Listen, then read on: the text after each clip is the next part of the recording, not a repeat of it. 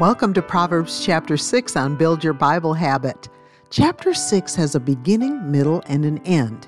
The beginning includes financial advice, the middle covers daily living, and then the end has warnings about the trap of adultery. This is a loaded chapter. Let's read it together. Proverbs chapter 6 My son, if thou be surety for thy friend, if thou hast stricken thy hand with a stranger, Thou art snared with the words of thy mouth, thou art taken with the words of thy mouth. Do this now, my son, and deliver thyself. When thou art come into the hand of thy friend, go humble thyself, and make sure thy friend. Give not sleep to thine eyes, nor slumber to thine eyelids. Deliver thyself as a roe from the hand of the hunter, and as a bird from the hand of the fowler.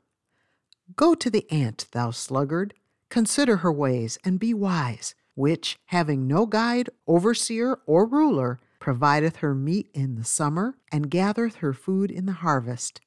How long wilt thou sleep, O sluggard? When wilt thou arise out of thy sleep? Yet a little sleep, a little slumber, a little folding of the hands to sleep, so shall thy poverty come as one that travelleth, and thy want as an armed man. A naughty person, a wicked man, walketh with a froward mouth. He winketh with his eyes, he speaketh with his feet, he teacheth with his fingers. Frowardness is in his heart, he deviseth mischief continually, he soweth discord. Therefore shall his calamity come suddenly, suddenly shall he be broken without remedy. These six things doth the Lord hate, yea, seven are an abomination unto him. A proud look, a lying tongue, and hands that shed innocent blood and heart that deviseth wicked imaginations, feet that be swift in running to mischief, a false witness that speaketh lies, and he that soweth discord among brethren. My son, keep thy father's commandment, and forsake not the law of thy mother. Bind them continually upon thine heart, and tie them about thy neck. When thou goest, it shall lead thee. When thou sleepest, it shall keep thee and when thou awakest, it shall talk with thee.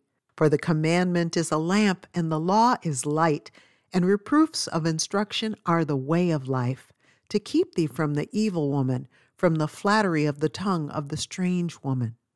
Lust not after her beauty in thine heart, neither let her take thee with her eyelids. For by means of a whorish woman a man is brought to a piece of bread, and the adulteress will hunt for the precious life.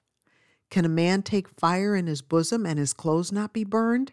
Can one go upon hot coals and his feet not be burned? So he that goeth in to his neighbor's wife, whosoever toucheth her, shall not be innocent. Men do not despise a thief if he steal to satisfy his soul when he is hungry. But if he be found, he shall restore sevenfold. He shall give all the substance of his house. But whoso committeth adultery with a woman lacketh understanding. He that doeth it destroyeth his own soul. A wound and dishonor shall he get, and his reproach shall not be wiped away.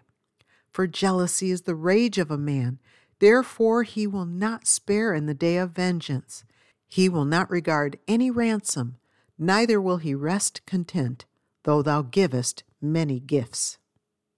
By now, you are one fifth of the way through the book of Proverbs.